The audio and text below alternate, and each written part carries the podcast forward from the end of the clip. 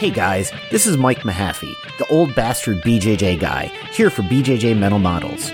Back in my day, we had to walk uphill in the snow both ways to get to the academy just to learn some crappy technique from a random purple belt. You kids have it so easy because now you can just subscribe to BJJ Mental Models Premium and get tons of great audio courses to learn new techniques, enhance your mindset, and entertain yourself. You can even get personalized rolling reviews from some of your favorite BJJ Mental Models coaches, including me. It's like having your own seminar, you spoiled little whippersnappers. So what are you waiting for? Subscribe to BJJ Mental Models Premium right now, get off my lawn, and go train.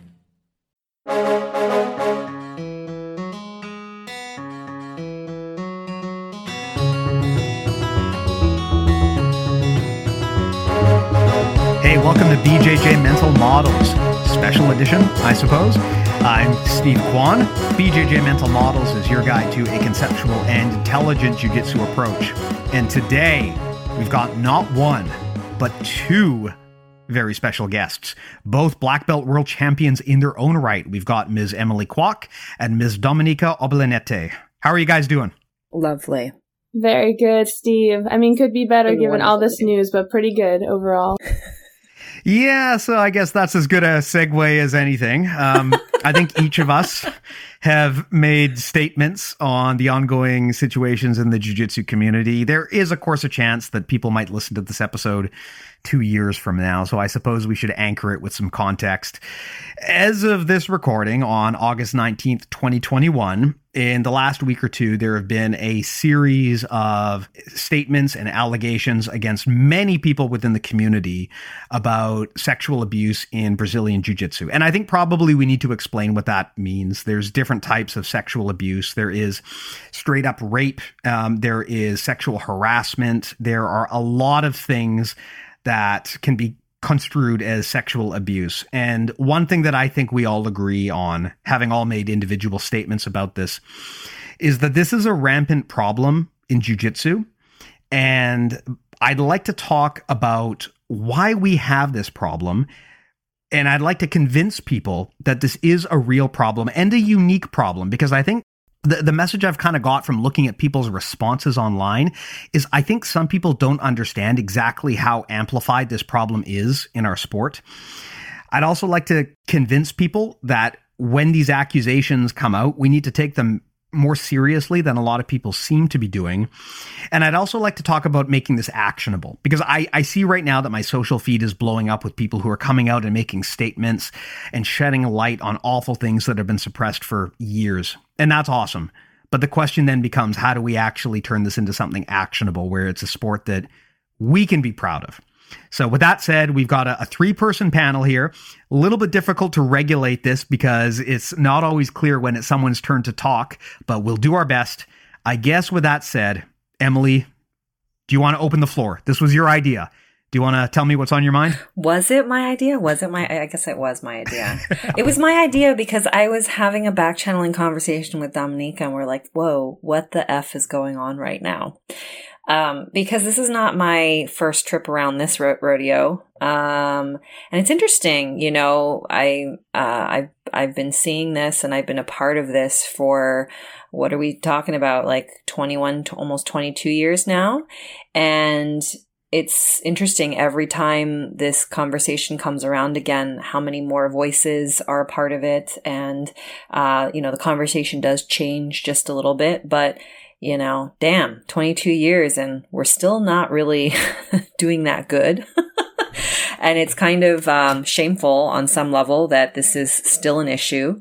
Um, but I think one of the reasons why I wanted to maybe do something uh, about this publicly, you know, like um, have a discussion about it, is one, Steve, that uh, I think as as our relationship has developed, it's really nice to have an ally in uh, on a public platform such as yours where it's uh, a well-respected platform that is listened to by all members all different types of people within our community.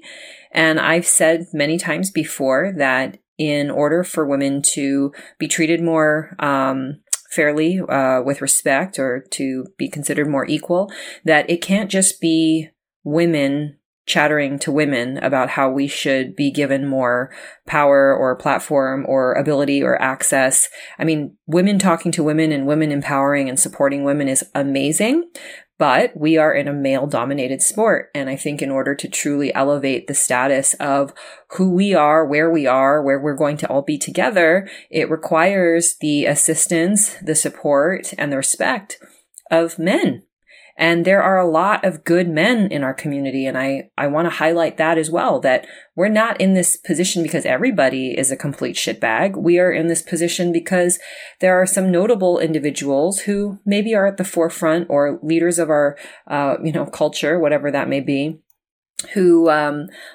who who have the ability to to take advantage of their positions and do crappy things like this but this certainly doesn't speak for everyone as a whole. And so every time this conversation comes around again there are more people there are more women there are more men who are training and who are starting to speak out and say like look this is not acceptable.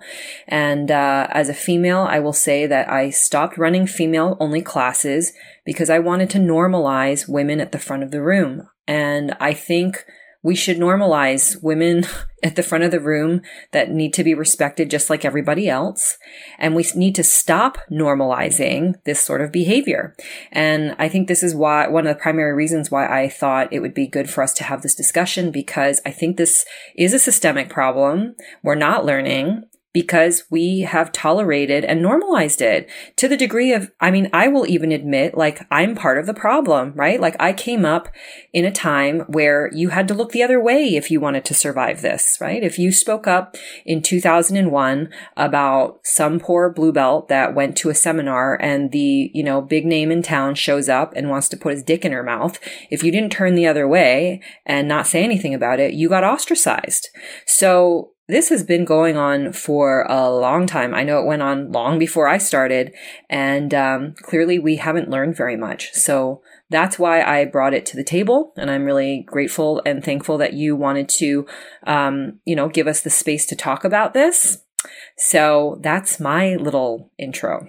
Amazing. Okay, Dom, what do you think? Yes, um, basically, amen to everything that Emily just said but I think my primary motivation for wanting to have a dialogue such as this with you two individuals, because I do think I value your opinions a lot and I do value the kinds of conversations and conversational topics you guys can bring up, um, was awareness. I was really interested in spreading and highlighting the awareness of what's going on in the Jiu Jitsu community right now to a larger audience, especially to a larger male audience. I realized a long time ago that just because something is reposted 20 times on Instagram, that doesn't mean that it's reaching all the right channels. And we hope that with this kind of blowing open of the door of sexual assault in jujitsu at this current time, that a lot of eyes will see this content and a lot of people will make the decision to either disengage with individuals that are corrupt or um, disaffiliate or stop training at gyms that have unfavorable individuals or start to like seek some sort of legal action. But I know that a lot of individuals are still not aware. So one of my main reasons was just to get a larger audience to hear what is being said and to spread the message more. Amazing, amazing. And I, again, I thank both of you for coming by and spending the time with me. Now, really, this platform should be given to the two of you. You guys have both put way more time and effort into the sport than I have, and you're much more qualified to, to speak on this. But of course, as a cisgender white male, it is my duty and my obligation to insert my opinion even when it's not needed or remotely qualified. So I will also share my thoughts here, my uninvited thoughts, and I will act like an expert even though I have no fucking business talking about this at all. Um, I I just sent a message to Ryan Hall today, and I I thanked him for the article that he wrote, the open letter that he wrote about the the cult like nature of jujitsu and the awful things that can happen. And he wrote that letter nine years ago, as of this this recording, uh, in response to the allegations against Team Lloyd Irvin. That was nine years ago, and unfortunately, I think things have only gotten worse since then. It took a lot of bravery for Ryan to write something like that. I mean, this was before he had the platform he did today. He put a lot of time and effort into that. And it saddens me that things have gotten so much worse than that. And I I want to maybe bust some myths here, especially for for the people who maybe haven't experienced this firsthand or don't know anyone who has experienced this firsthand. I think a lot of people maybe they hear all of these allegations and they think, as I keep hearing, oh, it's just a just a few bad apples, or maybe they think that um, you know th- there's a reason why this happened, and maybe the situation is overblown. And I want to maybe get dig into those myths and bust them here so that people have a broader context in terms of what's really going on. Should we? Um actually i know i know that we're kind of familiar with some of these uh, stories um, should we actually maybe share a handful so that audience uh, pe- people who are listening who are not familiar with what we are talking about maybe you're not on social media or you your gym doesn't particularly you know immerse itself in what else is going on in jiu-jitsu maybe it would be um, good for us to just i don't know outline a handful of stories so that people can understand uh, the severity of, of the of the sort of issues at hand and also the variety of ways in which this touches our community um, that it's you know it can be very subversive. Sometimes it's not that obvious and sometimes it's very obvious. Um, what do you guys think? I'm down. What do you think dom? I think that's a great idea emily. All right. Um, i guess i'll just begin by saying that when i posted this uh, earlier this afternoon that we were going to record this podcast, um, I had a number of people reach out to me uh, on social media and they wanted to just share their story. And so I, I want to say, like, this is not the first time that people have reached out to me and said, Hey, I want you to know about this, or can you do something about this?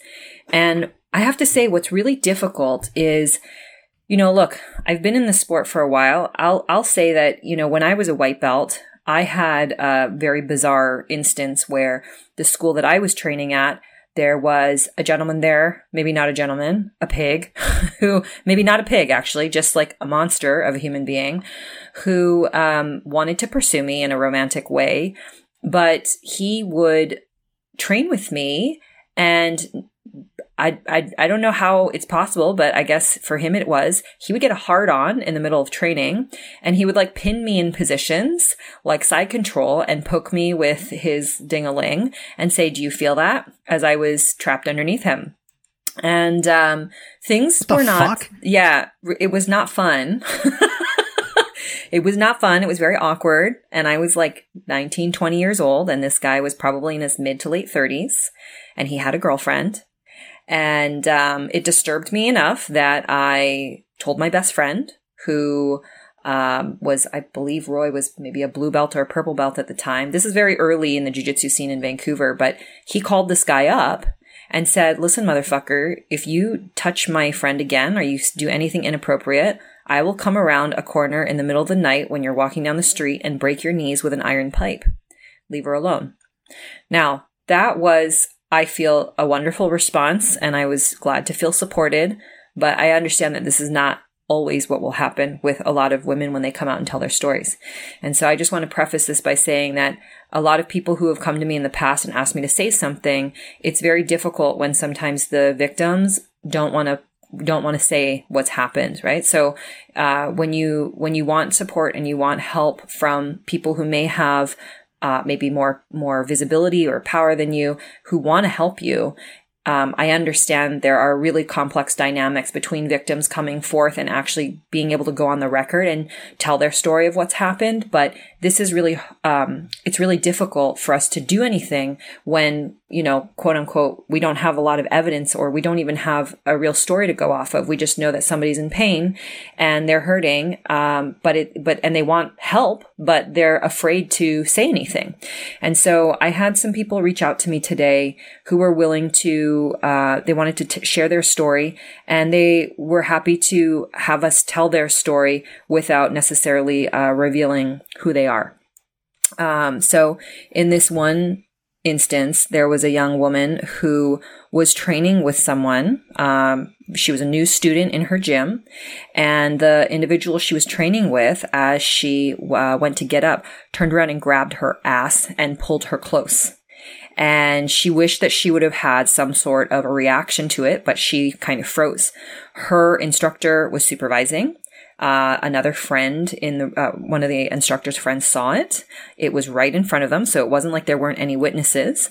Um, she also went and spoke to a male black belt in the same gym about it, and their reaction was, "Well, it's a contact sport." And then she went into a headspace where she started trying to figure out, okay, I guess I have to justify the incident or like downplay what had happened. And then about a year later, something similar happened again to someone else. Uh, so when she found out about it, she encouraged this woman to speak out to the owner, and she did. And then nothing happened once again. So uh, shortly thereafter, the owner then posted a picture of himself with the uh, individual that had, uh, you know, rudely grabbed both of these women inappropriately, and uh, was praising him right? So this is kind of a, a very typical, I, I, would say, like bro culture type thing that happens, um, where I think those who are in power are reluctant to call out those who offend or or assault or do inappropriate things in their gym because they want to make sure that they maintain control of their culture and to them it's better to silence or to ignore uh, a woman you know, sometimes as a woman, you're seen as a troublemaker, right? Uh, as opposed to sticking up for them and doing what's right. Um, in another situation, there was a woman who got involved with someone in their gym who was a teacher and that individual became physically abusive towards her. Um, he was even responsible for teaching the women's class. She spoke to another teacher about it, and that individual blew her off and was told that some people just need second chances. Not a big deal. Um, it the abuse continued until this individual decided that she'd had enough, and then she was threatened. Um, so she was threatened and ostracized right? And this is another very similar tactic that's used in gyms when a female does not go along with the intentions of, you know, the, the male, then they will be ostracized and uh, ridiculed and sort of shunned from the gym. And hence, why do we not have a lot of women training jujitsu? These are just a couple uh, instances. So I just wanted to share those two stories to just provide some examples of how uh, this kind of stuff happens and that it's not always, it doesn't need to be taken as far as a rape or anything, uh, serious, like very serious in terms of physical assault, but like sometimes it's, it's, it's more subversive than that. So I just wanted to put that out there. I'm going to jump in here and say, um, something you said in the very beginning, Emily, kind of, um, made me think of situations where when we're first starting out in jujitsu, when we're kind of fresh to the sport, and there are so many beginners out there right now, especially women, we don't quite know what proper etiquette is. We don't really know what what decorum to expect in jujitsu, and it might be very difficult to note what inappropriate behavior is, especially on the mats, because this is such an intimate sport because of the fact that we are engaged in a combat that involves one person touching another person and sometimes body parts ending up in situations that are not really comfortable. And we're often told, there's often this dialogue put forward by head instructors that is very dismissive of anything that's inappropriate or uncomfortable. If somebody touches you the wrong way, oh, they probably didn't mean it if you notice something that was off about someone, oh, maybe you're just thinking about, maybe you're just overthinking things, maybe you're just looking too far into the situation. And so many people are afraid to speak up. And what kind of has come to mind now, it, as you were telling these stories, is a lot of women, especially when they start jujitsu, are in a gym where they don't have another female role model or um, person behind the desk or someone in a more authoritative role to go to or turn to if any of these happen to clarify whether this behavior was okay or not.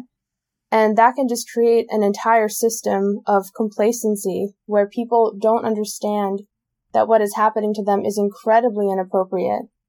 And it just will continue to reinforce really bad behavior. I remember when I was 16, I was having conversations online with um, people in jujitsu, black belts, I should say, that were much older than me in their 30s, in their late 20s to 30s. And these individuals were talking to me as if they were going to date me. They were talking about having sex with me. They were talking about flirting with me, meeting up with me at tournaments. And when I was 16, I was really sheltered. I, I lived my entire life as somebody who just did jujitsu 24 7 and went to school. I didn't really know what proper behavior looked like. And I was also in this kind of blossoming stage of my life, if you will, where I welcomed attention. And I thought, wow, well, if these individuals that have a name on the scene and are generally liked and have a lot of support behind them in competition see something worthwhile in me, then that must make me special. And looking back at it today, now that I'm 26, I'm a- I'm absolutely horrified. It's um it's pretty awful to think about how many young women have been messaged or have been approached by instructors and by and by people just online that assume that this kind of behavior is okay and there's this kind of fear of admitting to the fact that maybe you engage in this and in this kind of um, dialogue because as someone who went through it myself in this smaller way, nothing ever happened, but I did have these online conversations that did rub me the wrong way. I really didn't want to talk about them until this moment because I felt embarrassed. I didn't know if this was um this was my fault, if I was leading people on, if um, my parents or my teammates or whoever would be disappointed in me or look at me a certain way. And this is just one of the multitudes of reasons why people would not come forward with their stories, aside from the much more intense ramifications like violence or fear of being ostracized or fear of being kicked out of their gym or not even having another training space available to them. Um, so those are just my two cents. Something that came up while you were speaking, Emily. Yeah, I you know, I want to also add on to that Dom, you know, you you raise a good when you start talking about the fact like sometimes it's like you don't know how to act or what the etiquette is. I also have to say that when I started doing jujitsu, the etiquette was if you were a female, you went to a gym, you were probably one of the only women out there. And so what did you do? You looked for ways to survive. How do I survive? Let me attach myself to someone who's powerful within the school. Who would that be? That would be a black belt or an instructor if there was a black belt, right? And so uh, I would even say culturally at the time, it was very common for women to go into a gym and try to date or associate themselves with higher level or like people within the inner circle of that school or higher up the ladder or maybe even the instructor or the owner themselves. This was just the norm. And I think that a lot of it was done for survival reasons. You know, like if I think about it, I'm like, yeah, I, I want to make sure that I last. I want people to include me. I want to get help. And how do I get help? Well, how do I become special? And so you know, it's interesting how the dynamic has grown and shifted, right? And like this was something that I would say uh, some of us did as a, uh, as a, a survival mechanism it wasn't necessarily my path to always do that. I often befriended groups of guys that would take me under their wing, and I made uh, I, I, made tremendous progress because I had really wonderful men that always looked after me my early years and would help me up the ladder. But it was it was it was a problem sometimes because you would see people come in, and I really th- think that some of this boils down to status and power. How do I stay in this? How do I uh, climb up the ladder? How do I make sure that I get more? How do I continue to uh, secure my path? And it's kind of worked us in a, in a lot of ways. The other thing that I think is also important to mention is that, you know, in North America, particularly in Canada, there were very few black belts that were capable of promoting you the right way. And so when you're practicing a niche sport and you're trying to find your own way up the ladder, male or female, you need to make sure you have a source that's willing to promote you. And so when, you know, big names would come around and do seminars, what happens? Big shot rolls up into town, has a seminar, two or three girls attend, maybe a white belt and a couple blue belts, and you hear stories of let's go to the garage while everybody's having, you know, a barbecue in the backyard. You know, let's go out after uh, after the seminar and let's go hit a club. Why don't you come back to my hotel room? This this stuff was commonplace. And I, even though our sport has grown and evolved, I think that a lot of this behavior has kind of been baked into how we operate. And so when I say that I'm part of the problem, like I came up in a generation where this was the way. And so when Dominyka's talking about, well, what's the etiquette? How do we act? Well, what do you think the way is to act when that's what you see? Other women trying to, you know, get themselves into favorable positions. And I'm not saying that all of us did that. I'm not saying that that was everything that happened, but the power dynamics were so so strange at the time because it was such a new sport. And, you know, now I think we know better and we're further into it, but we still haven't dropped some of these types of, um, I don't know, weird, weird social dynamics. And they are really hurting us now, you know? And, and so when Dominyka talks about etiquette, it's like, what is etiquette? What do we value? What did we value then? What do we value today? Maybe we should really have a discussion about that. Oh, absolutely. I, I wanted to highlight one thing that you said, um, just the, the term don't be a problem.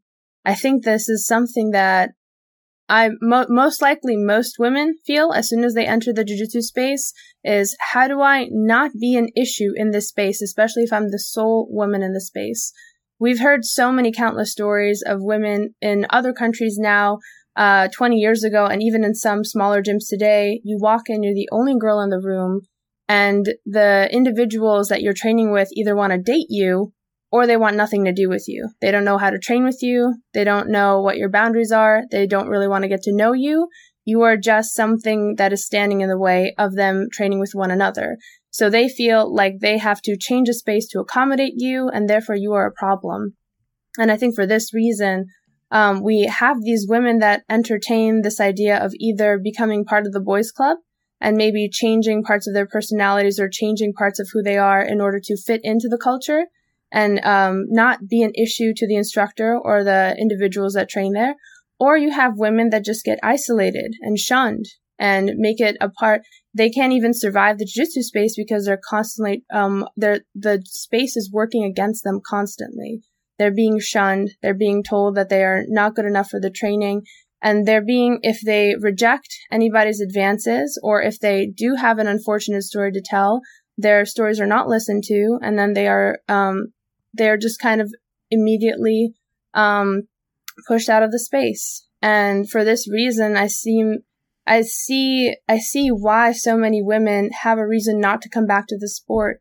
There's so much at stake when you come into a space that's entirely male dominated, especially if you are a smaller woman especially if you have you have tr- a history of trauma or you have um, things that you are working through in the space that are going to be made even more difficult when you have somebody that's 200 pounds heavier than you um, climbing into mount on top of you.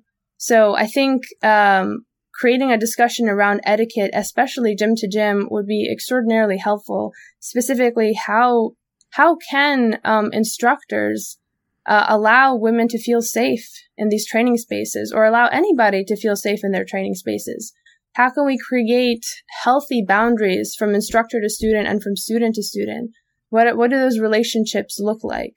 I was actually going to pass the baton to you, Steve, and I was going to say, you know, as a male, and as somebody who is also a black belt and has been around for a little bit and also uh, witnessed certain stains being made in Vancouver, um, what like why is this issue important to you as a man? Like i just i i think i know why but i would love for your listeners to hear this because you know i think that there's a lot of uh, times where we all stand by and we close our eyes or we look the other way and we say, well, I, I wasn't really involved in this, so I'm just not going to make a fuss. I'm not going to, I'm not going to stir the waters. But, you know, for every man out there who has a wife or a daughter or a sister or a mother or a friend, you know, like not doing something really hurts us deeply, you know, and, and I would love to hear your perspective on why this issue is important. Sure, sure. I mean, as a as a male, man, finally something I'm uniquely qualified to talk about. I'm very happy that I can speak on this matter. So, okay, so so as a, as a, as a man who has done jujitsu for what is it, 2021? Holy moly, it's been 13 years since I started this sport. Um, there's a few things that I would say in terms of how I, I would attack this problem. The first thing is I think there's just something weird, Emily, and generational about the way that our generation talked and dealt with these things. You alluded to that earlier when you talked about how our generation was part of the problem. I mean, I hate to say that, but I, I can't, really can't agree with you more. it's completely true. I read a book a while back by Olivia Munn. Don't know if you know her. She's an actress. She was in X Men. She's really famous in the in the like computer geek community because she used to she worked actually used to work in that field and now she's kind of gone back to it, um, sort of like a, a minor celebrity. And she wrote a book. And in her book, she talked about a time when she was on a movie set in a trailer, and basically the producer uh, effectively sexually assaulted her. I mean, I won't get into the nitty gritty. And that in itself isn't surprising, I suppose, and that's unfortunate. But what is really surprising and what really unnerved me about the way that she wrote about that is she described it as comedy. Um, rather than talking about it in the context of a traumatic experience, she talked about it in the context of someone who fully expected this to happen and it happened. And at that point, she tried to laugh it off and she tried to normalize it. And that's the thing that really bothers me. Um, the fact the fact that this stuff, when it does happen, it gets normalized. There's always going to be people who do the wrong thing, but the question is, what do you do with those people at the end of the day, and how how does what you do with them impact everyone else? And what I have seen time and time again in the jiu-jitsu community is that we do the wrong thing. And my hope is that the next generation can do a better job and take this stuff steer- seriously. And if the last week or two have been any indication, I am very hopeful that that will be the case. But like you said at the beginning, Emily, it's one thing to make social media posts on this, it's another to see systemic, ongoing change. And the reason this matters to me as a guy, um, I, I, guess that at the end of the day, I'm usually not the brunt of this stuff. And I think that's where a lot of the criticisms come. When women levy these complaints, usually it is the men that dismiss them, as you said. It's usually not women who come out with the, um, you know, the grab bag of common rebuttals, like, well, how do you know she didn't want it? Or, um, you know, where's the evidence? There's always a handful of rebuttals that come out every single time. And those almost always come from men. And they come from men who have a vested interest, usually in defending the person who is responsible for the behavior. And the reason this matters to me as a guy is because, in addition to the fact that I, I have taken on this sport as a huge part of my life, I mean, jujitsu has been one of the longest commitments I've ever made to any relationship. What happens in this community as a black belt, as one of the premier podcasts in the sport, it reflects on me when I step on the mats and I try to advocate and tell people how great this sport is, I can't really do that in good conscience knowing how many people have been abused in this sport. So it does it does impact me. And the other thing is too there is a second level impact with these abusers. Part of the reason why people rally behind them is because from my experience, they're afraid of those people. If you've got someone who is willing to sexually abuse and systematically sexually abuse women, what do you think they're going to do to the men who side with those women? Because I can tell you, I've seen it firsthand, and the men are going to be right up next in terms of getting the brunt of this. So, a big part of this, I think, a big part of the reason why men stay silent is partially because they're afraid of taking a stand because they're afraid of putting their own skin in the game. That's what I would say. Yeah, I mean the amount of retaliation, I mean it's you just get run out of schools and you know what what I think is hard for people to understand if they've never been in a situation where they have been blacklisted or ostracized from their school and social circles is that when you are there and you're subjectively living that life, your school and your uh, your cluster, your crew, that's the only thing that matters. So like I've I've experienced this in other ways, but ostracization. But um, it's you know when you gain some perspective and you step away from it, it's almost comical to be like, wow, how does a grown person who's in their like late 30s or 40s who has a family and a real career and a good head on their shoulders about most things in life, how do they end up becoming so uh, stricken with fear that they are paralyzed to do the right thing in in a in a sort of a social activity, right? Like we get so bound to uh, this fabric that we think we're a part of that we actually will often do the wrong thing because we don't want to be ostracized. I also think that another thing that happens here is there's a power dynamic and there's a legacy that's been built upon year after year. And so it doesn't serve sometimes the school owner or the in, uh, or the head instructor or the person who whoever's leading that culture. Um, it doesn't serve them to call out other people, right? Like in their minds. I believe that vulnerability is a huge signal of strength. And I believe that, you know, if we're transparent and we show where we've made mistakes, that that actually helps everybody become better. But in a lot of circumstances, this dynamic is not appreciated. And, you know, your signal of success is to just stand in your ivory tower. And so I think for a lot of individuals who uh, have to manage or encounter these types of situations within their schools, it doesn't serve them to call it out because they think that by rooting it out, it will actually break apart uh, the the foundation of what they've built, right? Uh, what they've built their ivory tower on, and so they just choose not to say anything and to sort of be really scarce about it and say, no, I'm just gonna I'm just gonna hold down tight. I'm gonna lock down on what I've got going on here, and I don't want this to become bigger than what it is. It doesn't need to get bigger than what it is. It's not about doing what's right. It's about keeping money in my pocket, and it's about keeping control uh, where where I have it.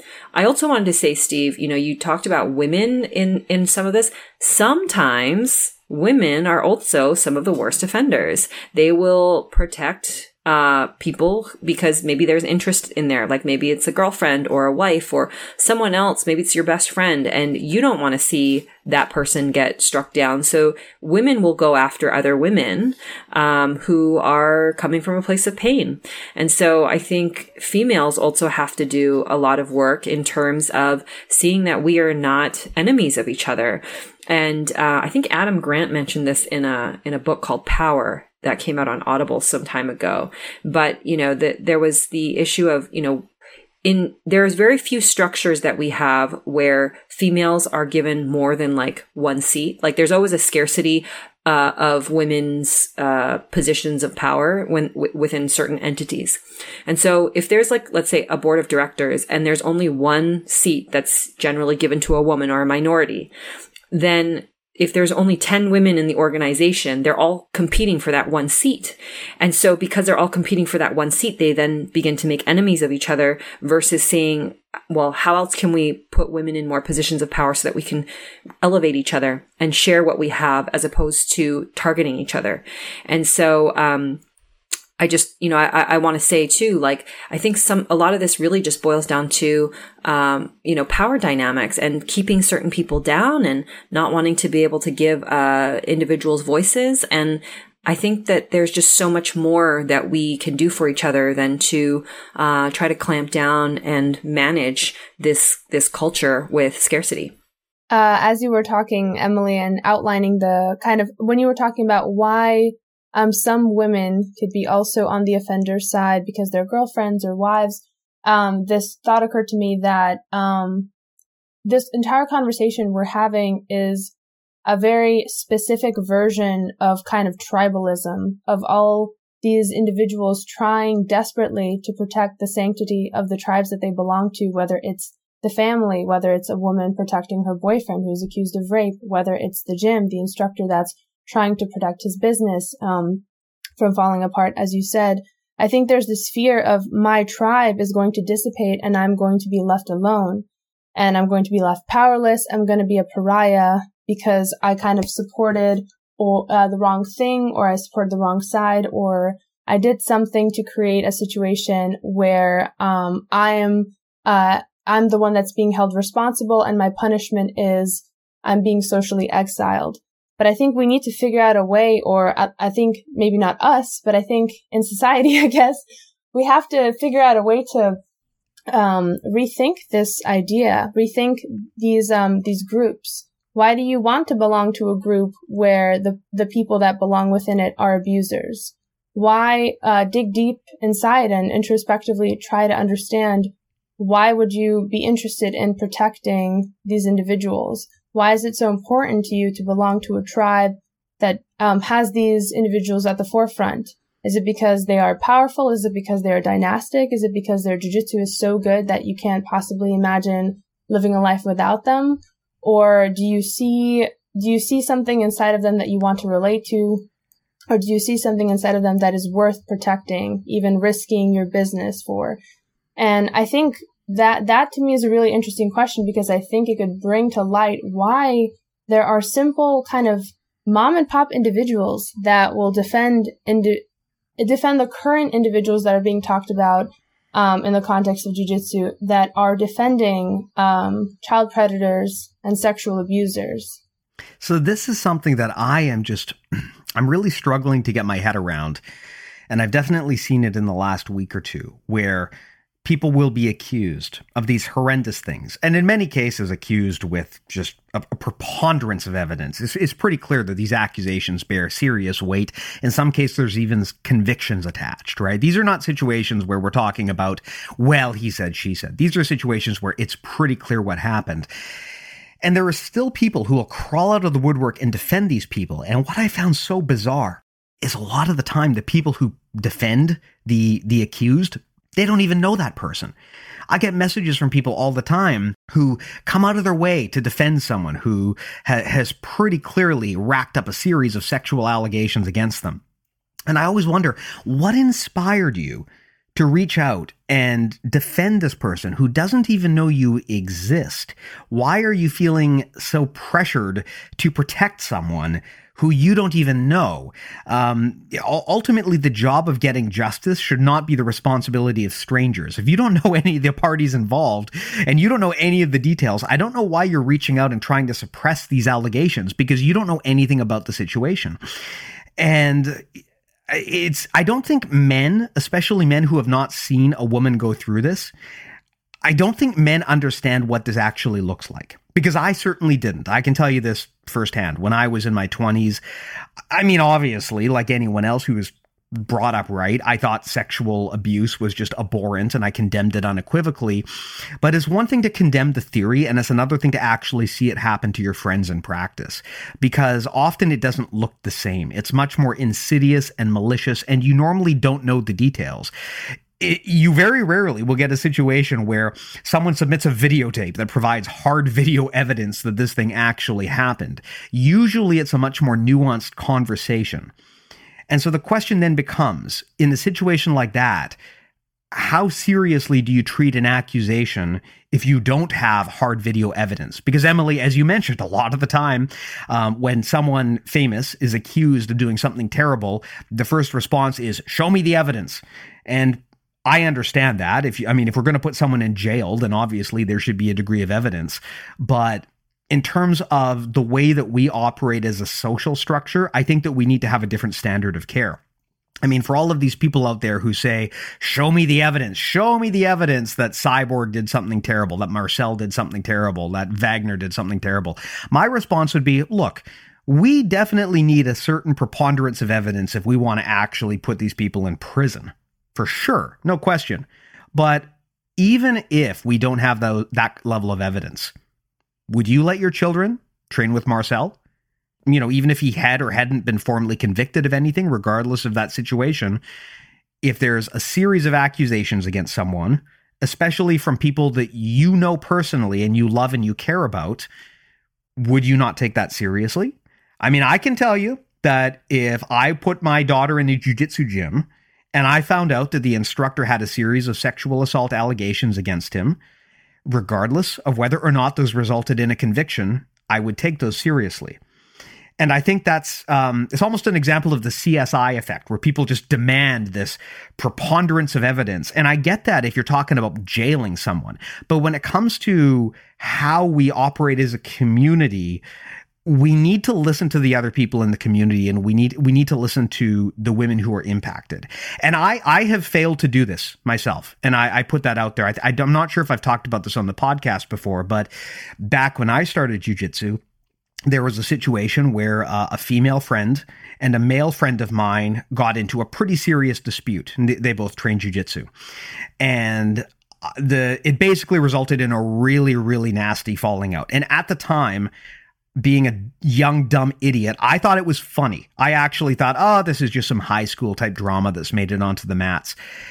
And it wasn't until maybe 10 years later that I had the maturity to realize that she was probably raped or, or something to that impact. And that was the result of the situation. I was just totally blind to it.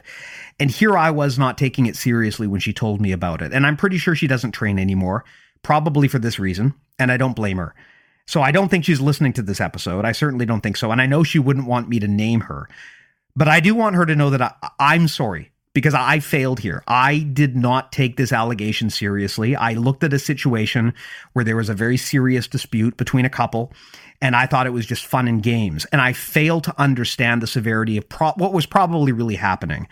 And I think that's what happens with a lot of men who see these things. They think it's just fun and games, and they don't understand what kind of toll this takes on the other person. They don't eh, they they seem to lose track of the fact that this is actually a fucking crime in a lot of situations and uh, that disconnect is something about jujitsu that as, as, I get older and as I, you know, I'm a, a, husband, I'm a father now of a young girl, I have a very hard time rationalizing. And I think that we need to do a better job of training the young athletes in our sport, especially the men, to understand that this kind of stuff is not normal and that we're holding women to a different standard. We're making them guilty by default whenever there's any kind of drama or situation. And this usually, or at least very often, results in them getting exploited and abused. And it's a terrible reflection of all of us. Agreed. I, you know, to to what you're saying, Steve, it's um it's interesting, right? Like I Dominyka has taught and run her own program uh, I have owned, co-owned my school uh, for over 10 years in New Jersey. Um, I teach a lot of co-ed seminars and, you know, I travel around the country and, and meet a lot of different people. And, uh, it's, it's interesting that, you know, what effect a woman, uh, in a leadership role or at the front of the room has. Because, you know, to what you're saying, I think that part of the solution and, and part of the way that we can teach people that come into our sport uh, the etiquette, how to behave, is by including more diverse examples of what leadership should be. And that is easier said than done. It takes a long time to cultivate somebody who's going to uh, to learn and take their their love and craft of the sport to a high enough level where they are then going to go teach it if if they're going to commit to it that deeply. Um, but when they, when they get to that level, how many of these people might be minorities? How many of these people might be women? How many of them provide a different perspective than what has traditionally been the norm? Um, and what's interesting is in my school, I don't think we proportionally have a lot of drama in terms of cultural issues like this. And I think a big reason why is having a female head instructor and co-owner is an automatic filter for pervy guys. like people who want to go do this kind of stuff don't want to come to my school because when they see a woman, if they, even if they don't know who I am, if it's unusual for them to see a woman calling the shots, they certainly don't want to pay her to boss them around and tell them what to do. And so it's actually been an interesting filter because the types of individuals we then receive are ones that are very independent thinking, open minded, intelligent, willing to just accept, accept, knowledge from anyone when it's good knowledge to receive. Uh, as an as a side effect of that, we have a great community and uh, camaraderie amongst most of our students. Now, it's also been said to me when I've taught in my own school by other prominent, you know, male black belts. Wow, this is your school? You know, like this, you own half of this or you're the head instructor. And they've noted, and, and it's come from a good place. They've noted how unusual that is. And they go, wow, all these guys listen to you. And I'm like, yeah, you know, like the fact that it's a surprise, like I wish we could normalize that, you know, but I think it will still take some time. Now, when I started jujitsu, there weren't females that uh, owned and operated schools. At least I don't recall of any, recall any at the time. I, I know that at the time Leka Vieira was, um, was talked about, but there were so few women on the scene to provide any other example of uh, instruction or leadership. And so I think as we grow in numbers, and part of what I think is happening right now is that we are finally at a point where there are more women who have unfortunately encountered more negative situations, but there is power in some numbers. And some of the women that are choosing to step out and publicly use their pl- their platform to say I I was affected by this or this happened to me when a woman who is a leader who is established and respected by her peers is able to, to have that platform and say something with power, then I think that there are so many other women who are otherwise in the dark or feel like they don't have any power to come out and say anything who are now willing to step forward and and say, Hey, this is not okay. You know, this happened to me too. And so, you know, when we've talked about, okay, well, what's the objective of this podcast? I don't want to just beat the drums and bang the pots and pans so that we can make a fuss about it again, right? Cause this happens every little while. Like we always have some blow up, but you know, what is the call to action here? You know, how do we step up as men? How do we step up as women? How do we step up as business leaders, as sponsors, as everyone that is involved in our industry? Who are the people that are going to step out and actually do something about it? Not support these people anymore, kick them out of their gyms or put them in check. And, you know, here's the other thing, like, where, how, how do we teach these people? You know, I've certainly had instances where you know I had one one individual who was taught in their previous school that it was okay to use their students as a dating pool you know and like this individual didn't understand like could not comprehend that this was not okay and this stuff is being taught so like how do we counterbalance that? And I think the way that we counterbalance these sorts of things is we create more diverse leadership. And if the powers that be do not want to invite you up and create space for you, do what I did. Go build your own fucking school. like just exit the system and do it your own way and find your way up and provide a different platform, provide a different place to exist because uh, people who are who who have the control, people who have the power, who do not want you there, will never give you the platform that you need to build your voice. So sometimes you just in, in my case, shut your mouth, put your nose to the grinder, do your work, and go build your own house somewhere else. And then build it. They will come, and then there will be a village one day. You know, and, and that's what we're seeing now. And that's the one thing that I think is really positive is that there are more voices today than there were three years ago, than there were 10 years ago. Wow. Yes. so much, so much to say to that. Um, I think, uh, I think a lot of, um, okay, one thing I do want to highlight is Emily is a very fierce individual and fierce human being. And when you bring up this point of go out and do your own thing, I think that message might get lost, um, to, in translation to some people because this idea of leaving is terrifying to a lot of individuals. And I know that Emily and I have both been in situations where, um, whatever the environment is, the social climate or the physical climate was wrong and we had to leave and we had to do our own thing. So we did it and we know what it's like to do that and it's difficult. It is, it is a trial, but at the other side of the trial exists a lot of favorable outcomes. The ability to dictate your own environment, the ability to attract people, like she said, who go through the filter of who you are. They see you as a woman at the forefront of the gym and they have to accept that they will be receiving instruction from you. They have to respect you as an authoritative figure within the room and they have to learn from you and they have to be able to train with you in the way that you dictate um, the training to be uh, performed well or respectively. Um, what I, what any advice that I have to offer for people who are struggling in their current gyms or are considering leaving an affiliation is kind of what side of history do you want to be on? If you're trapped in a box where within the box you notice that you're being mistreated or you're being, you're surrounded by people who are unfavorable and you wouldn't want to necessarily be friends with, would you rather stay trapped in that box or venture outside and see what else lies outside of those confines? So go out there. If you're being, if you're trapped in an environment that is toxic, go out there and see what's out there. Start your own programs. Get together with people that share your passion and share your ardor and start your own programs. Start your own facilities, even if it's a pop-up gym, even if it's, and this is, I'm speaking from experience because some of my friends did this, um, when they were unable to go to the gyms that they wanted to go to, start a mat space in someone's backyard. You are able to do this, create spaces for yourself that feel safe. And for gym owners, start trying to diversify who you are bringing into the forefront of your gym. Who do you want to, to be the leader in your gym? And do you want your gym to be a, a safe space? Do you want it to be a quality space that promotes a comfortable training environment.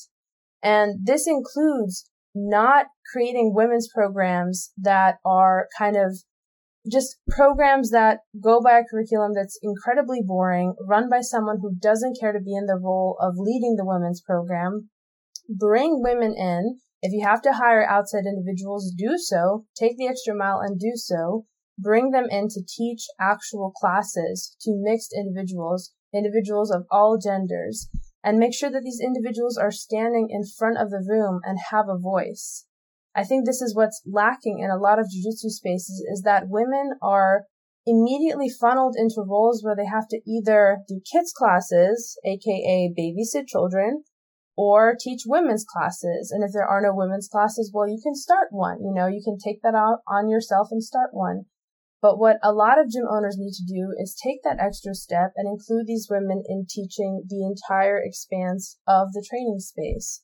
Um, I know that when I was, when I received the opportunity to teach my own program, I was actually interviewed. I was interviewed and vetted by the individuals that wanted to hire me to train and teach at their space. And I did become the head instructor of the gym, but I also was being interviewed against other black belt individuals, especially men.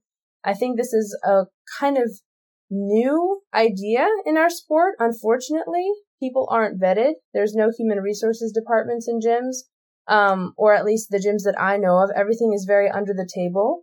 And unfortunately, a lot of individuals tend to hire their friends. So I think another practice that can be instilled by gym owners that are willing to entertain conversations like this is vetting the people that you hire and making sure that you don't hire just the person that is closest in proximity to you as someone that you like to have a beer with is some guy that you saw at a tournament at some point and he flying armbarred somebody and you thought it was impressive and now you want them to teach for you. Make sure you know who these individuals are. Make sure you have real conversations with them about values and ethics and how they're going to lead a training space. Because I think if we neglect these to have these conversations, we're only going to continue to um, support the cycle of the problem. I think to what you're saying though, Dom, I think that there's also another issue of like people who, so again, this idea of scarcity, like this is the only instructor within a hundred mile radius that I can get. So I need a jujitsu program. I need to hire this guy.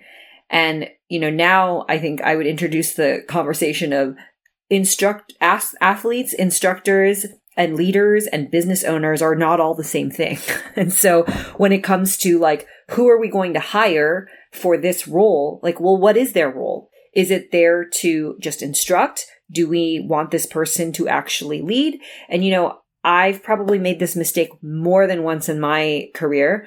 I look at my instructor and I, I expect them to lead me. I, ex, I almost assume it just comes as part of the package that this person will teach me something wise about life. Maybe it's because growing up, I was sort of, sort of like taught to respect my teachers and my elders, but you kind of revere your instructor. And that's another problem, right? Because then we, we sort of uh, accept and revere assholes that don't deserve the light of day. Um, also to your point about being interviewed, background checks, like When's the last time you heard of a jujitsu instructor getting a background check? you know, like there are really simple things that I think we can do to help protect ourselves and our students. But it's like at, at you know with what risk like you know if i do that will i lose this instructor you know and i need the instructor to make a profit to keep my program running. So again like i think it comes back down to values. Like what do you want? What does your school have to be about? What do you how are you operating this thing? And you know in my school my business partner and myself have always had other jobs right? So running the school was never our primary um, income. And what that has done for us is it's allowed us to take our time and really thoroughly evaluate who we bring on board for this why do we want them there? Do we need to do we do we need them? Do we want them? How much can we pay them? Do we really you know how many students do we have? Do we need to bump our numbers or are we happy with the type of people that we've got in our school? Not having money be the focus of attention has alleviated some of the stresses of like oh i just need to uh, bring on board any old you know rag that comes in off the street. There has there's a, more of an emphasis on quality and safety right? And like these things i think are often tossed to the wayside when you are trying to run a business and you go oh my god bottom dollar i need to make money. Let me just bring anybody in here to teach not considering whether or not this person is truly qualified to lead your students in the right way. I would love to dig into this a little bit deeper because this is one of the weird things about jujitsu that I think is very unique and very strange, which is that we we kind of worship the wrong thing in a lot of ways. I think Emily, you're totally right that when we look at instructors, we tend to have this Hollywoodized version in our heads of what that means. We think that, oh, because they're a black belt and they're teaching a class, they must be this font of wisdom that can tell us all about the, you know, the do's and don'ts of life. And before you know it, you're listening to your instructor tell you about financial advice and whether to get a vaccine and all sorts of other stuff. Um, that's a huge problem with jujitsu, which is funny because most jujitsu instructors that I know, you know, they were doing pretty menial jobs before they discovered jujitsu and wound up making a career out of that. So these are not people who are really authorized to talk about anything other than jujitsu. But because of this, this mental mindset we have that these people are gurus, we tend to have like a halo effect where that black belt bleeds over in our mind to the other areas of life. And we wind up worshiping these people in a way that I think is kind of irrelevant. It would be like going to your accountant and being like, wow, this guy's a CPA. I guess I better listen to him t- teach me about meditation and how to be a better person. It would be fucking preposterous for that to happen. But something about the gym structure and the black belt is very intoxicating. And before you know it, we give these people guru status in our mind and we let them have a level of control over us that we we shouldn't. And I think this ties very, very closely into what I would call jujitsu's original sin. You know, I, I got into the sport, like I'm sure you two did, because I was told this was the martial art for little people who want to defend themselves against big people.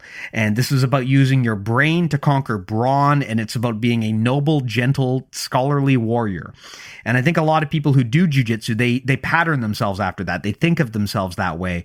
But if you look at the history of what jujitsu actually was, you know, you dig into this and you realize that's actually not entirely true. A lot of that is marketing. There's a lot of thuggery, there's a lot of bigotry in jujitsu. And this is an original sin of the sport, all the way back from the early days. And we carry that through with us to where we are today. I, would love to get your perspective on on this about how we all brainwash ourselves into thinking that the black belt is the guru and we must follow them. Because I think that's where a lot of this comes from. We give these people so much control over our lives, but we don't realize how ill equipped these people are to have that level of control over us. We shouldn't do it. we shouldn't do it. I, you know, but you know, but Steve, I think this goes. I don't think this is necessarily just a jujitsu problem. I think it's like just it's how we're raised, right? Like we're raised to revere our teachers and respect those who pass their knowledge down to us. I just don't know how in jujitsu it got so damn corrupted. like, I don't know of other industries where it's this bad. I mean, I know it's bad in other places. And, you know, we most recently, I, mean, I guess not most recently, but the USA gymnastics, you know, like all of that, that went down. And, and again, like abuse of power from a doctor, right? But like, it's, I, I don't know if in the martial arts, because we have this sort of uh, association with mind, body, and spirit, and people who start jujitsu and really enjoy it really fall in love with it. Like they get to the level of like they are obsessed with it and they want to quit their jobs and all they want to do is jujitsu. And I think it's because, you know, outside of jujitsu, uh, you you know, and some of your uh, audience knows, I work in the field of peak performance consulting. And what's really interesting is I think activities like jujitsu give us the opportunity to have a physical, tangible reality in which we can create a laboratory for us to improve ourselves. And it's a way for us to develop self-awareness. And so I think this is a really intimate and exciting and desirable feeling for most people to have because there are very limited ways in life where we can learn to practice and express ourselves uh, in a in in a in a better manner, right? And how do we work on becoming better people? Well, jujitsu gives us some form of this. And for some people, it's something that we cerebrally think about. And for others, it's just a technical thing, you know, like I'm improving on my technique from day to day. But it's I think jujitsu for some people becomes almost like a religious experience. And um, pardon this tangent, but we have largely as, as a society done away with a lot of, uh, religion right? A lot of people, more, less and less people are religious. Less and less people are going to houses of worship and sharing a common space with each other. But jujitsu gives us this. Martial arts gives us this common space to come together, unite, do something that we all love. And we want to look to a leader. We want someone to help us access this space. So we look to the teacher. And maybe we don't recognize, or maybe we don't even care that the teacher is ill equipped to do this how much time does it take for someone to, mm-hmm. to develop a deep level of self awareness? A long fucking time. And then even at that, like do some work. Like if you're conscious of developing your self awareness, how much more powerful is that? You know, um, I've often said to people that if you choose the path of being a competitor, um, I don't always deem this a negative word, but it is a selfish path. You have to put a lot of emphasis and focus on what you need as a person. And it's not really about developing other people or the community around you because you need to put that focus and attention on yourself. Well, some people who achieve very high levels of success doing that never learn to take the focus back off of themselves. And then you graduate them into a position where they're now leading people and they're making money off of their accolades. And this dynamic slowly, you know, where it started out in a good place and it started out being about self development, now might become more about the ego and control and money and power. And then you have a really ugly situation on your hands. You know, so I think that our desire to have a shared reality with other people, our desire to be in a common space and to find someone to help us access this. I think this is a really powerful dynamic. And this is where, you know, I don't know that most of us are uh, equipped or evolved enough to really understand like what it is that we're doing and why we're looking for this camaraderie, why we're looking to fit in, why these power dynamics do exist. And, um, I, I, but I, but I have to, in my mind, I feel like this is part of the issue is that we, we want to belong and we want to be a part of something, but we're not always thinking very carefully about at what cost are we uh, what is the cost and expense of trying to be a part of that thing? And is that thing that we want to be a part of really good for us or good for other people? And I think a lot of the time it sneaks up on us too, because people don't get into jujitsu thinking that they're going to get embroiled in a rape cult, right? People get into jujitsu because they want to get in shape, they want to learn how to defend themselves. Uh, and it isn't until you've been in there for a few years that this stuff often sneaks up on you and it's very insidious. And I think that's where a lot of this comes from. I mean, I can speak from my own experience, and I don't know how well this translates to other people, but a common statement you'll hear from people is that white belt is just a joyous time because you come into this sport and you discover this whole new world of fitness and applied mechanics and you learn how to defend yourself and you build confidence and every day is a learning experience. And you're not really looking beyond what's happening on the mat. You're thinking about kimuras and arm bars and whatever instructor teaches you that day. But once you get to the point where you have a degree of seniority that's when you start to see the hideous side of the sport. And it usually blindsides people. And by that point, there's already been enough of an investment that it's hard to betray this thing that you've already sunk so much effort into. I mean, this was my personal experience when I first encountered the what I would call the dark side of jujitsu. I had already put in maybe two years into this thing and I'd got my blue belt and I was plucking along at the time and I just I love the mechanics of it. And then the drama began. And now that I'm one of the more senior people I suppose in the gym suddenly I'm starting to get exposed to this. And I'm getting told by my instructor who I can and can't be friends with. And I'm getting told by my instructor which which of his female students are toxic and shouldn't be talked to.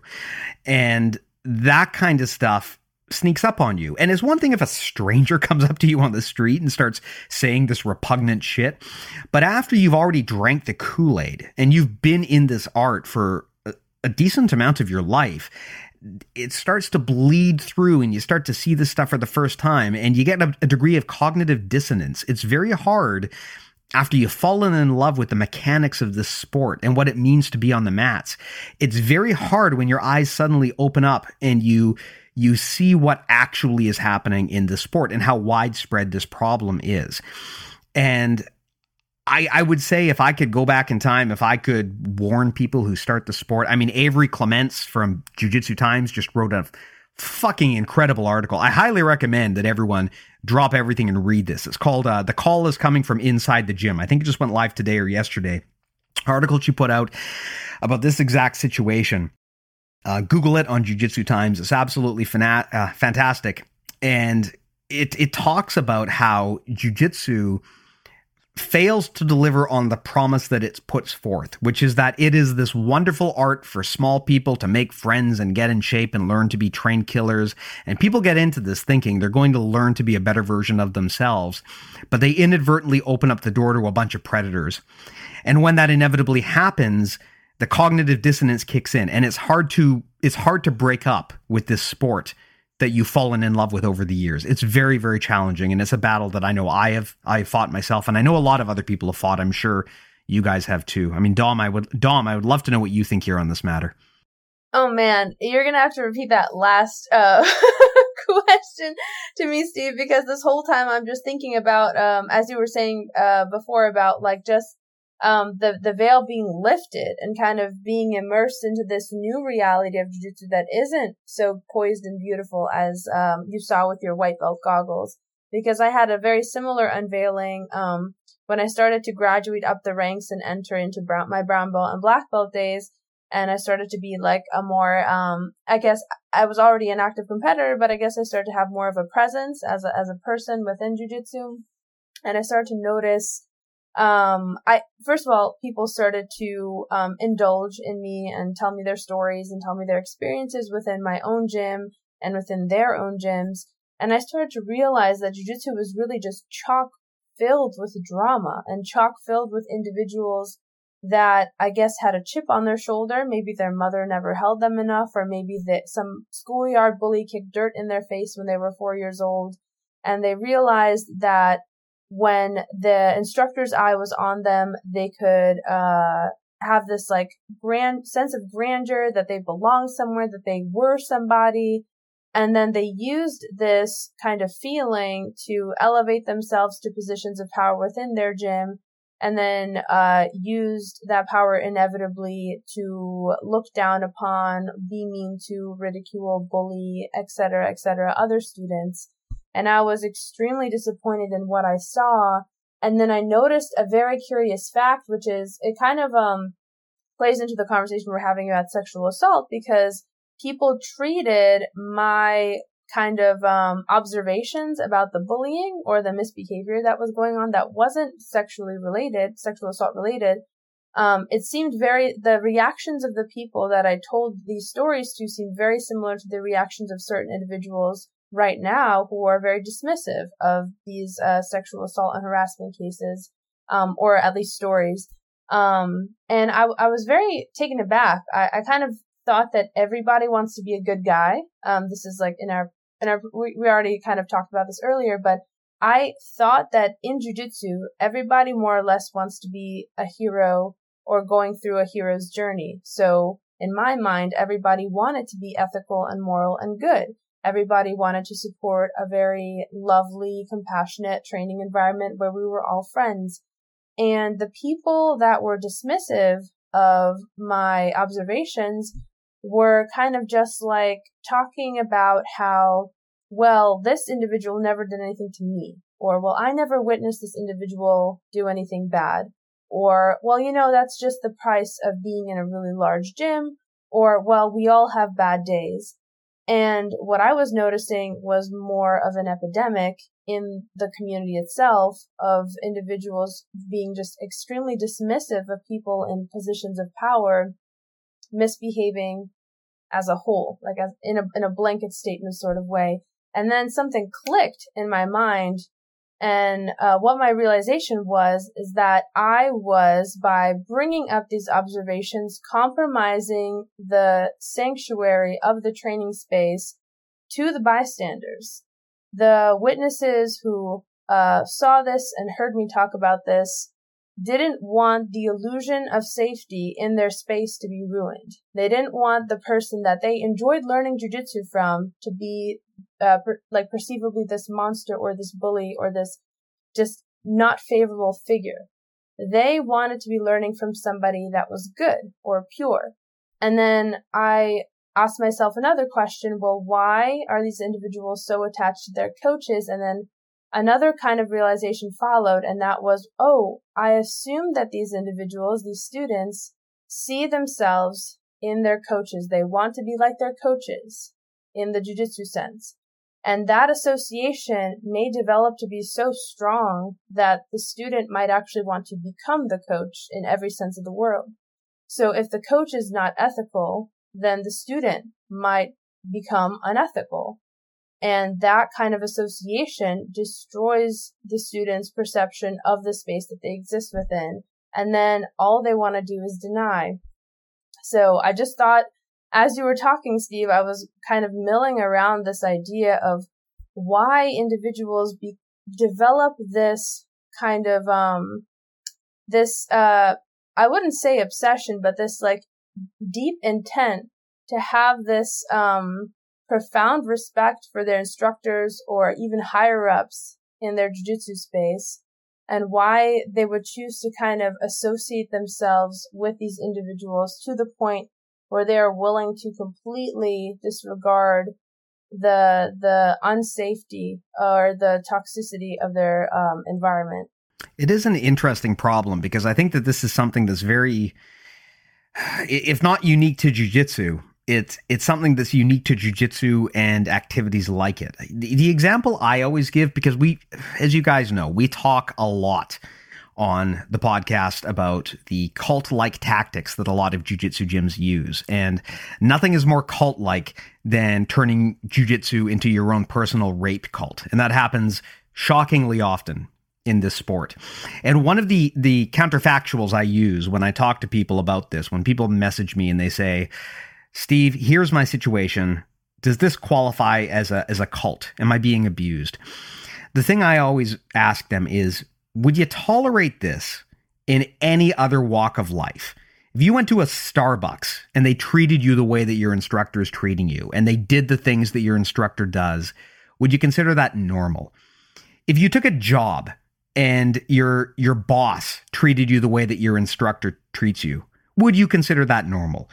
Would you consider it normal if your instructor demanded your loyalty? Would you consider it normal if your instructor told you that all of the women in the gym can't be trusted? If there was a rape accusation against your instructor, would your first instinct be to rally around them before you even know if it's true or not? Because I can tell you, if I was working as an accountant, and my boss got accused by my coworkers of rape or sexual assault or even, you know, sexual abuse, I would not rally behind that boss before I knew what the fuck was going on. And that's a weird thing that I find about jujitsu. And I, I think that you're right, Dom, which is that we get jujitsu so entrapped in our own sense of identity. Uh, we idealize what it means to be a black belt. We idealize what the sport is supposed to mean for us. And when that inevitably comes crashing down through some of these allegations, the thing that I find is people don't even want to hear them. They're before they even know what's actually happened. they are defending their instructor and defaming the victim. And uh, look, I, I understand the desire that to have everyone have their day in court and to have a fair trial. And I'm not saying that we should crucify people on social media. But at the end of the day, I know a lot of people in these in these types of situations where before they even know the specifics of what actually happened, or before they can prove things one way or the other, they're already defending the instructor and they're already rallying to to defame the victim. And that's a problem. You you would not see that in a real profession. You would not allow that in any other walk of your life. But I think that some of that is due to the fact that it is a passion, it is a hobby for most people. It's something that they deeply love. And if something is going to tarnish the the passion, you know, like this individual has spent a lot of time being a part of this institution, building it with all their goodwill and energy. It it gives back to them, it makes them feel fulfilled. And for them to then uh, doubt their instructor, you know, after, after something has, uh, maybe an incident has been raised, for them to then cast doubt on their instructor, for them to then cast doubt on the culture of what they're a part of.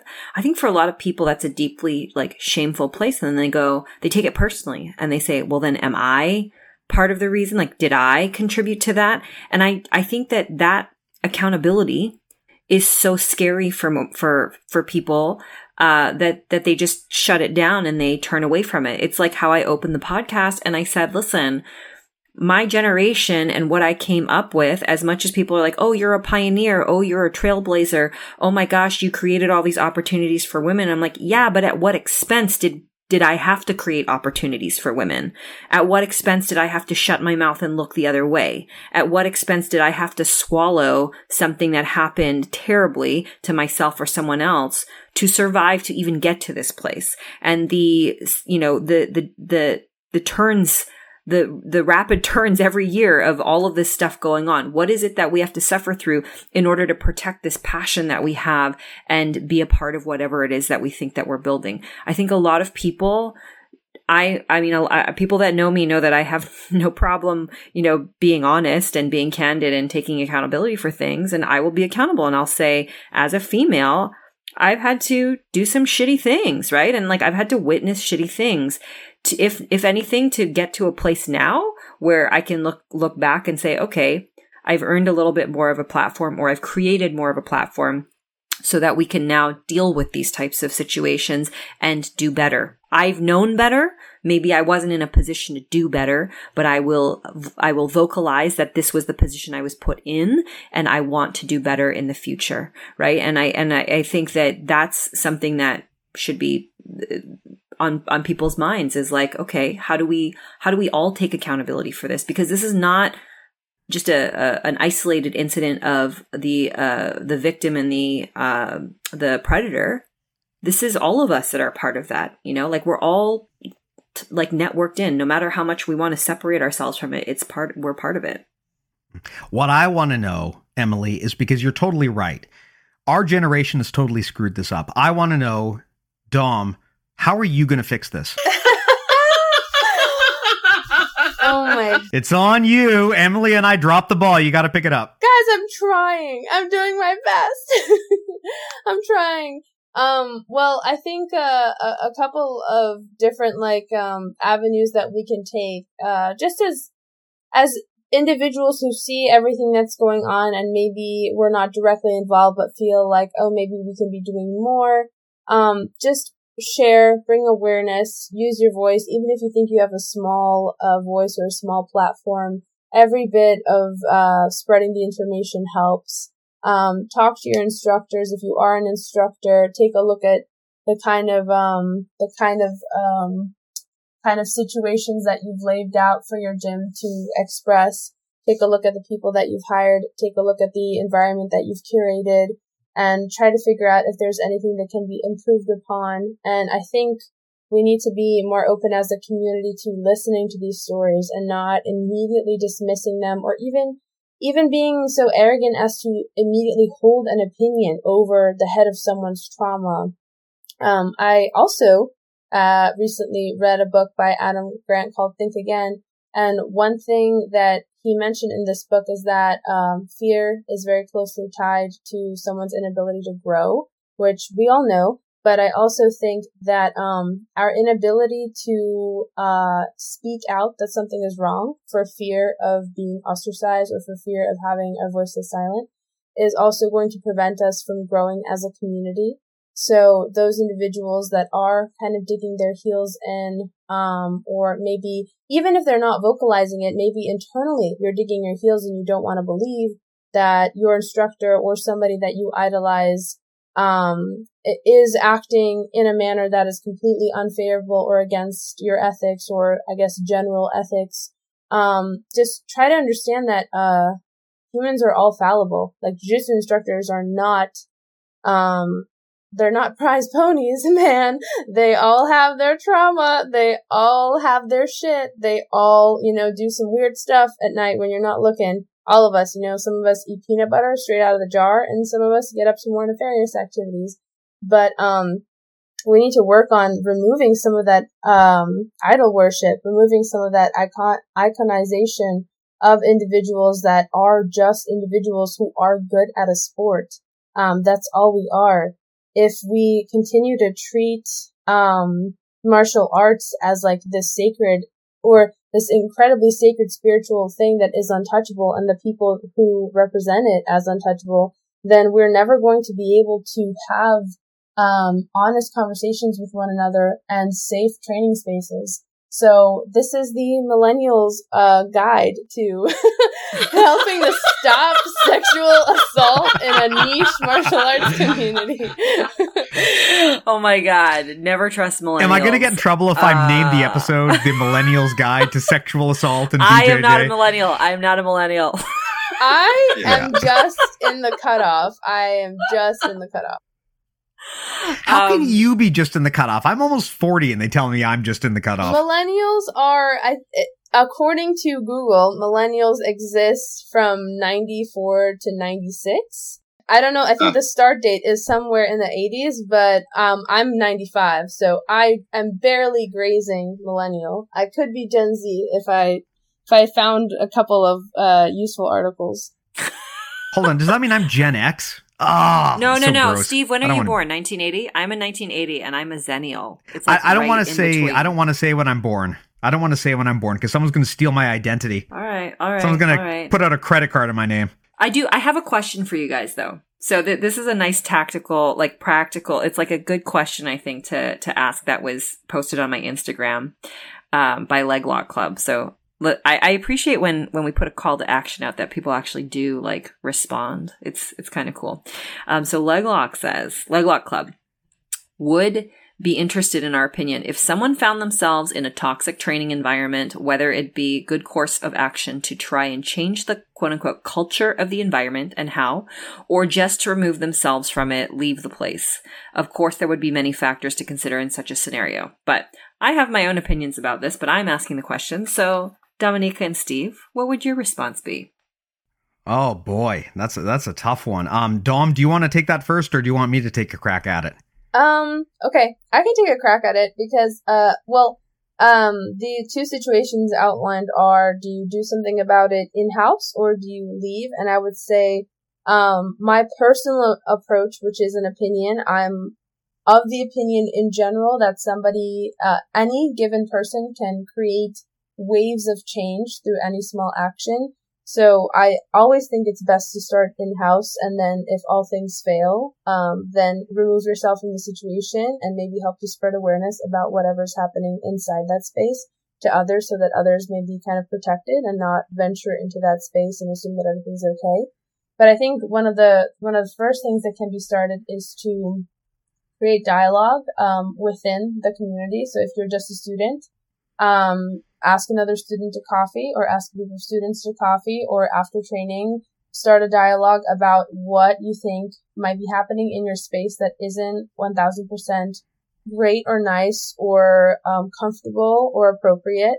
And uh, if you find that there are several people that share this opinion, you are not the only one.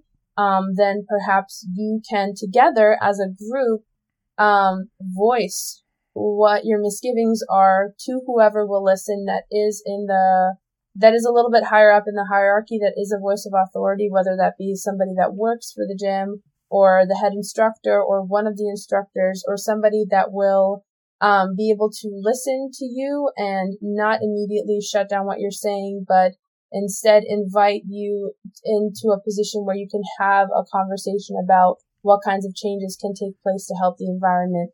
And I've been a part of many gyms. Most gyms, no matter how many kind of shitty things happen in those gyms, will consider having conversations about how to make the gym a better place because at the end of the day, what you might be telling an instructor, even if they're self-interested, is you might be losing money if you continue to do these practices. And even if they are just money hungry individuals who don't give a damn about ethics or morals or anything like that, they might listen to you just on that facet of they want to make sure that their business is safe.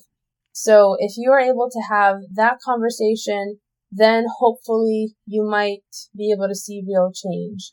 Um, and then hopefully your instructor or whoever was in charge of that conversation will be um, grateful to you for bringing this to their attention. And if not, if you're constantly getting gaslit or railroaded or nobody wants to listen to you or people are putting you down, they're bullying you, they're creating situations that are unsafe for you, you should leave. And leaving is difficult, but it is so doable. And I promise you, if you feel, if you're on the fence right now, if you're like, I don't know about my gym. I think it might be weird. I think it might be bad. Some people are saying this thing and I tend to believe them. I've had some of my, some experiences myself. I just don't know if I can do it. You should do it. I believe you can do it. I've done it. I've left gyms before that I thought were not great for me, that I thought were kind of detrimental to my growth as a human being, and I thought they, they were unsafe for me. And you can do it too. And if you, if any of you guys that are listening to this podcast have um, want to talk out any of these situations, you are always free and welcome to message me or DM me or talk to me. If you see me in a tournament or anywhere, I'm more than happy to talk about um, these issues with you because I know how difficult it can be, and I just want to encourage people to search for their places of safety and comfort because I know I did, and when I found my oasis, I've never looked back. Brilliant brilliant statement. And i i would agree with that 100% i was also involved in a gym that kind of embroiled into a whole bunch of cult like tactics, of which one of them was what we are discussing here today. And even as a guy who was not the direct target of all of this, it was tremendously hard for me to leave because I'd put about two years of my life at this point into an art that I loved. I'd committed to this group, but I started to see the signs and eventually I made the decision to leave. And that was one of the best decisions I've ever made in my life. I would follow up, like Dom said, I would agree with that 100%. If you need a sounding board as to whether your gym is a bad place to be, just message any of us and I'd be happy to hear you out. Odds are, though, if you feel like you need to ask someone, should I leave this gym? Almost always the answer is yes, because almost always you know the answer inside, but you're just having trouble committing to it, but you definitely should.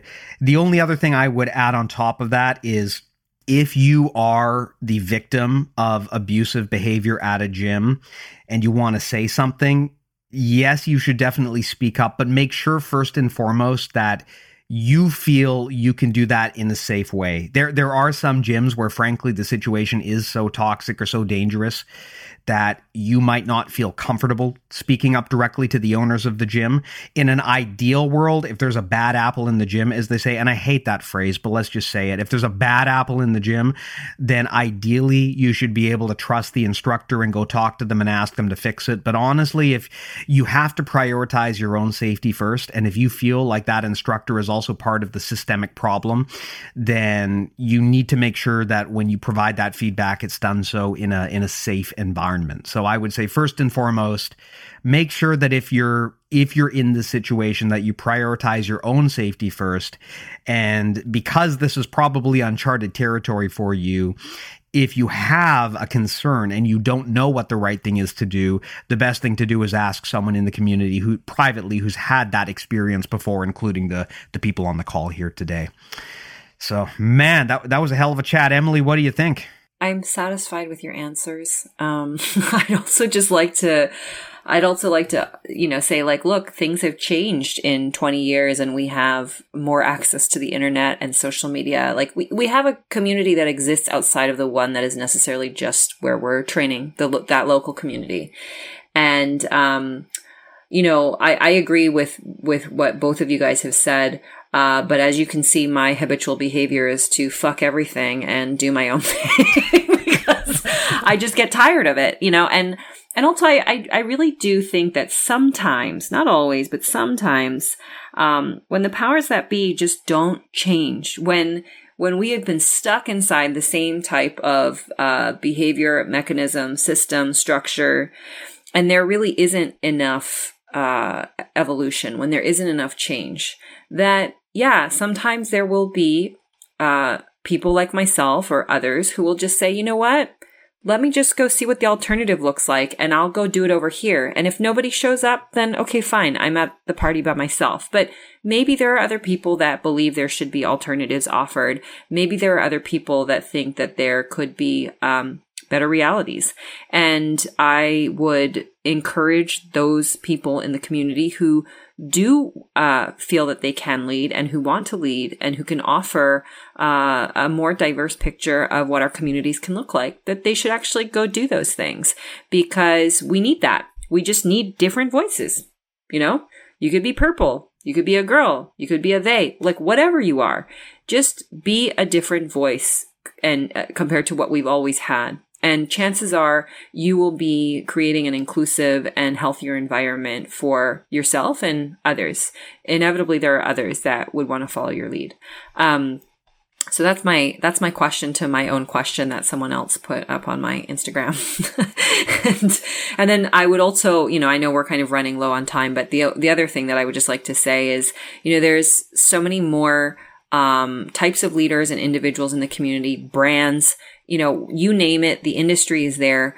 Use your feet, use your dollars, go support the people and the things and the places that are doing the right things, doing the things that you believe in. Um, that is a way to empower the right people in the community. Amazing. Dom, how about you? You've got the, the last statement here. Closing thoughts. Let's end this strong. What do you got to say? Oh my gosh, this is way too much pressure. I thought that I was gonna end strong with my last. Go millennials. Millennials. okay, I have to make my millennials proud, guys. I just want to say, um, thank you, Steve, for creating this platform for us to be able to speak about such a loaded topic. I feel very grateful that I am in a position where I do, and Emily might feel the same way, Steve, you might feel the same way, that we do have a platform where we're able to communicate to people who feel like they don't have a, a voice. And these people are able to reach out to us and tell us their heartbreaking stories and share with us the struggles that they've been through in hopes that we are able to help guide them or maybe voice our own opinions or help elevate these stories to a greater audience. And I just want to say that um, I, I do think that with increased awareness and with it, with us continuing to be vocal about things like this and us continuing to ask for more from our instructors, from our leaders in Jiu-Jitsu, from media sources in Jiu-Jitsu, from people who are organizers of tournaments in Jiu-Jitsu. We need to keep demanding more, more ethical behavior, more moral behavior, more investigations, more looking into what it takes to create a safe space. And if we just continue to demand it and continue having this fight within us, the same fire that many competitors have when they're reaching for gold. We need to have the same kind of fire within us when we're reaching for actual humane standards within jiu-jitsu. We might be able to reach a reality where jiu-jitsu gyms are safe spaces for everybody and everybody can feel like their needs are met and they're being heard. Thunderous applause, thunderous applause. You know what we didn't get to talk about, Steve? So Steve, I'm I'm going to call you out here and I'm going to say there was a time where um, you said that m- me and Dominyka could treat this podcast as our own. So I'm going to treat it as my own right now. I'm just going to say. Fuck. Why did I say that? Okay, go for it. Go for it. I, listen, I would love to invite, if there are some prominent male black belts out there that just want to have like a for reals discussion about this, like, I don't want to like, this isn't a shakedown. It's not about man hating, but like, let's talk about how difficult it is to lead in today, like, like today, like with everything that's going on. You know, how difficult is it to be a prominent male athlete to run a school and to feel these different types of pressures? And like how should you lead? What should you do? Um, i'm not necessarily expecting answers but i would love to see uh, a, a male athlete who has is in this position come and be willing to have a discussion just like me and Dominyka and Steve had. We're not going to throw insults. Like I, I just love to get a, a, real opinion on the record because I can have some of these, I, you know, I'm sure Dominyka as well. Like I can have some of these conversations um, in the back alleys with friends that I have and people that I know. But I know it's a scary and intimidating space for a lot of these men to actually come and publicly talk about this stuff because they don't want to be, um, you know, accused of harboring, you know, uh, pedophiles and criminals and, and sexual assaulters or anything like that. And, and it's also like this is an opportunity for us to actually engage in a real discussion. And I don't want this to be about trying to uh, make all the men in our community feel bad. This is an opportunity for us to actually just be really real about what's going on and to understand that this is not a problem that has a simple yes or no answer. This is a problem that needs to be managed. This is a problem that we all need to build more awareness of. So I'm going to put that call out, Steve. And if someone responds to that, like, let's do this again. And, and then the other thing we didn't get to touch on at all. So I'm going to say we should either do part two or maybe you should think about contacting this individual is we didn't get to talk about sports ethics or governance. And I think that is a major part of this discussion. So, um, I'd love to get into that more deeply, whether I'm a part of that or you, um, you have specific guests that can speak more directly to that. But I think that that is something that uh, is worth digging into. Well, if people do want to reach out to you, Emily, how do they do it? You can get in contact with Steve at BJJ. God damn it. You can reach me uh, on uh, well you know what sometimes on i'm on instagram sometimes i'm on facebook uh, sometimes you can email me on my website emilykwok.com you know one of those three avenues you can you can probably reach out and hit me.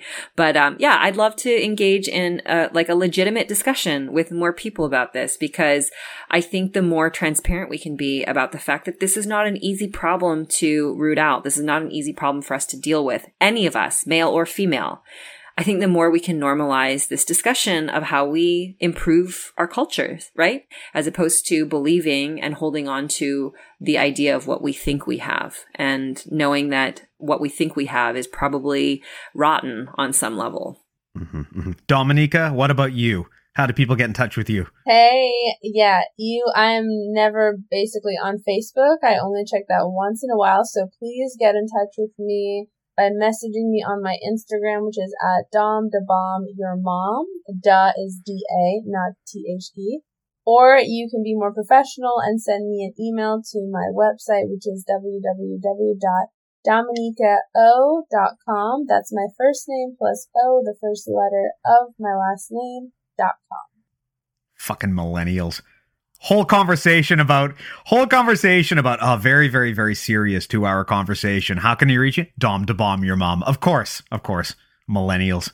Uh, it's gonna be my handle until I'm 70 if Instagram exists and we're not all um, what do you call it AI uploads by then. Awesome, awesome. And of course, for me, I think everyone knows bjjmentalmodels.com. If you want to contact me, there's a contact form there. You can find our social media there. You can find pretty much everything there. Emily, Dominyka, two returning champions. I thought this was incredible. I, I really thank both of you for, ma- for making the time to have this conversation. I can't wait to get this out there. Going to try to do that as fast as I can. So, again, to both of you, Thank you so much for your time. I really, truly do appreciate it. And of course, to all of the listeners who spend the time with us, thank you. As always, I hope this episode was illuminating. Talk to you guys next time.